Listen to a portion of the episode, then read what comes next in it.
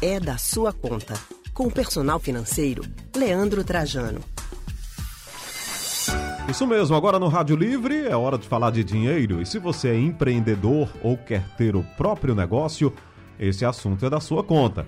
Você conhece os 10 mandamentos da gestão financeira para pequenos negócios? Nosso personal financeiro Leandro Trajano está com a gente e vai explicar aqui tudo para vocês. Leandro, boa tarde, tudo bem? Boa tarde, Haroldo. Boa tarde a todos que estão acompanhando a gente. Coisa boa, mais uma semana aqui. É, e tem isso sim, né? muita dificuldade, muito desafio para quem empreende, para quem está no dia a dia de frente com o seu negócio, seja a pessoa que está começando ou aquele que já tem um negócio atento, mas as finanças ainda andam um pouco enroladas, né, Haroldo? Então tem alguns mandamentos, alguns pontos que se forem trabalhados, seja em paralelo, mesmo que gradativamente, tendem a ajudar bastante, sim, o empresário, o empreendedor, quem tem o seu negócio. Pois é, isso é muito importante da gente falar. Num país em que as pessoas realmente empreendem, né? Que, ou tentam empreender, né, apesar de algumas dificuldades, dificuldades que nós já sabemos, no, da questão tributária, enfim, são tantas coisas para se enfrentar. Mas eu queria saber de você qual é o primeiro mandamento para quem quer ter o seu próprio negócio, não quer se enrolar nas contas. Quer, qual seria a, a primeira indicação para essa pessoa, Leandro?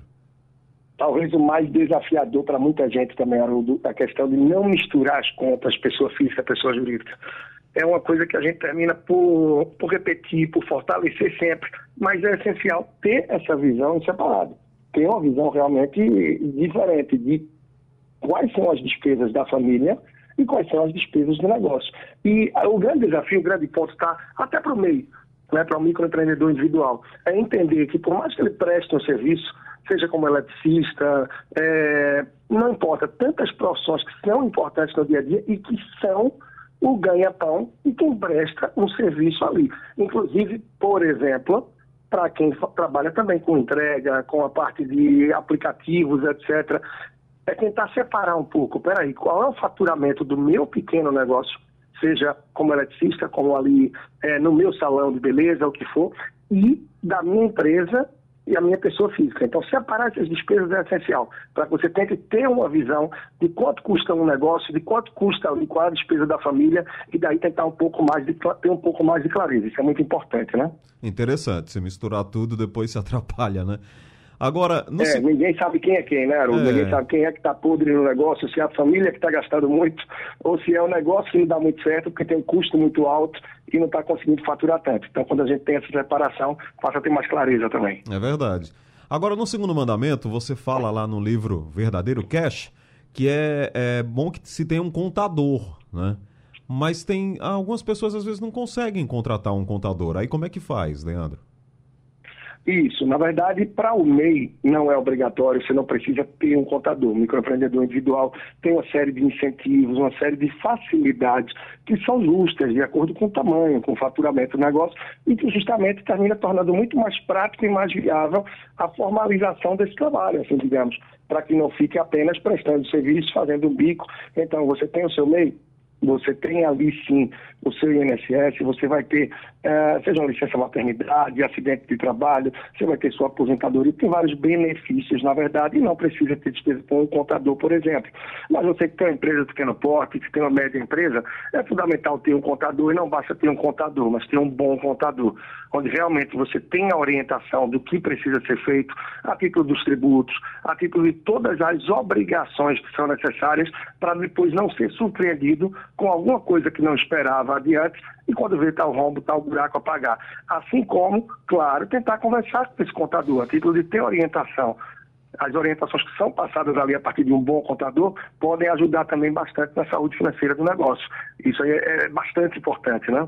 Assim como eu parto já aí, Haroldo, para o terceiro mandamento, sem sombra de dúvidas, é, usar o sistema financeiro. Aí, claro, a gente está focado mais para quem tem uma pequena empresa, quem tem uma média empresa. Uhum. Usar o sistema financeiro é muito importante. Claro, tem gente que usa a planilha de Excel, é uma forma, sim, é, se for organizada, isso vai te dar também bastante clareza.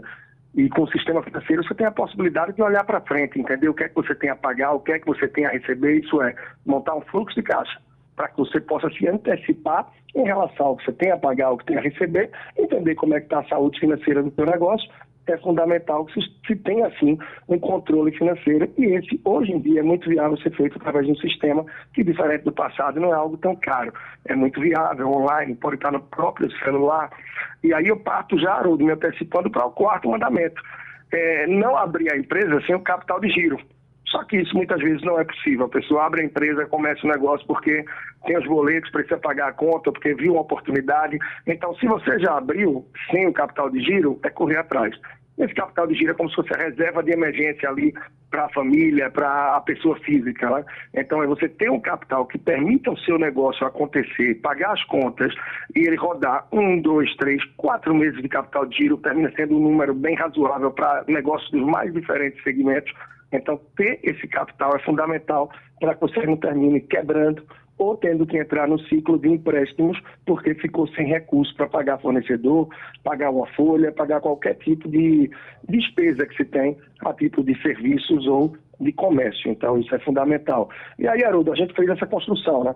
A gente fala de não misturar as contas, ter um bom contador, um sistema financeiro, procurar ter o capital de giro. No quinto mandamento, a gente tem o fluxo de caixa. Ficar de olho no fluxo de caixa. Então, se você tem um fluxo de caixa, você tem como se antecipar e entender. Olha, se eu não melhorar as vendas aqui, se eu não conseguir reduzir despesa lá para outubro, mês que vem já, eu vou terminar entrando no negativo. Então, eu vou ter que me antecipar aqui, vou ter que aumentar a força de venda, quem sabe fazer alguma ação, alguma promoção, para que eu consiga equilibrar melhor a saúde do negócio. Agora, você só vai conseguir olhar para frente e entender isso se tiver esse fluxo de caixa E tem muita dica falando sobre isso também, uh, não só no meu livro, mas, claro, quem procurar lá no Instagram. Personal financeiro, tá? tem muita dica nesse sentido também de fluxo de caixa, para não estender muito além aqui. Indo já para o sexto mandamento, tem o orçamento das despesas, das receitas mensais. Isso é importante. No meu negócio, quais são as despesas que eu acredito, as despesas que eu sei que tem a cada mês? A gente está aí começando o mês. Quais são as despesas que eu tenho previstas até o último dia, a última semana desse mês? O que é que eu já tenho de receita prevista? Seja a título de serviço, quem trabalha com comércio, o que é que eu já tenho a receber de cartão, como é que está o meu fluxo. Então, ter esse orçamento, essa previsão é muito importante também.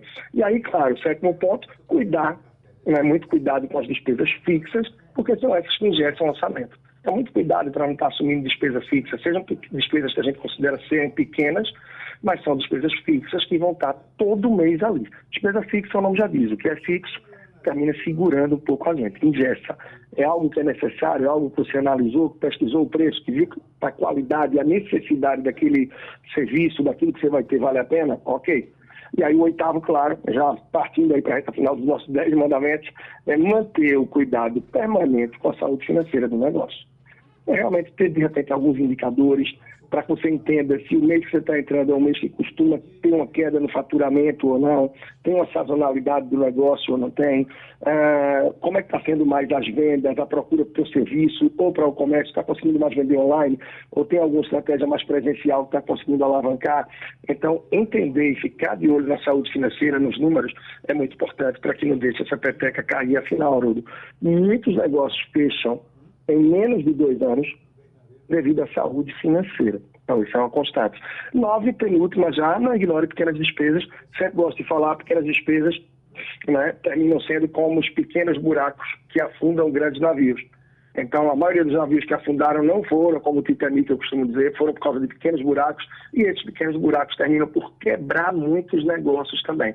Despesas que termina quem é o dono do negócio ignorando, não tem controle, não tem orçamento, não tem nada disso, e quando vê não sabe para onde é que o dinheiro está indo. Essas pequenas despesas ocultas terminam por quebrar o negócio também. E, por fim, evitar financiamento e empréstimos. Né? É partir para um financiamento ou um empréstimo apenas quando você vê que é algo realmente pensado, algo estruturado, que realmente tem uma necessidade e que você pesquisou, viu quais eram as melhores condições mais de uma instituição financeira, não só olhou para a parcela, mas também para a taxa de juros. Então, tenha um cuidado e dedicar um tempo para cuidar da, da, saúde financeira do seu negócio, seja ele qual for. E para quem está nos ouvindo agora também não tem o um negócio, cuidar da saúde financeira de sua família em casa, da sua saúde financeira. É essencial para que isso não termine por prejudicar a saúde física, a saúde emocional. Então, no negócio não é diferente, né?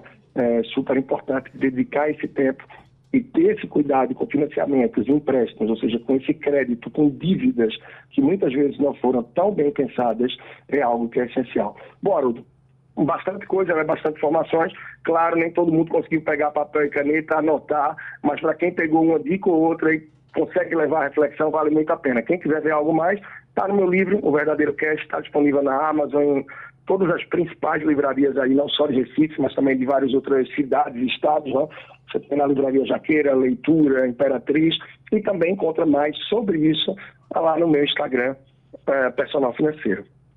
Muito bem, Leandro Trajano, com dicas muito legais aqui para quem é empreendedor ou quer ter o próprio negócio na nossa é, na nossa terça-feira aqui trazendo muitas informações importantes. O É da Sua Conta, toda semana aqui na Rádio Jornal. Leandro, muito obrigado e até a próxima. Até a próxima, Haroldo. Um grande abraço. Leandro Trajano, personal financeiro, falando aqui no Rádio Livre, na Rádio Jornal, é da sua conta.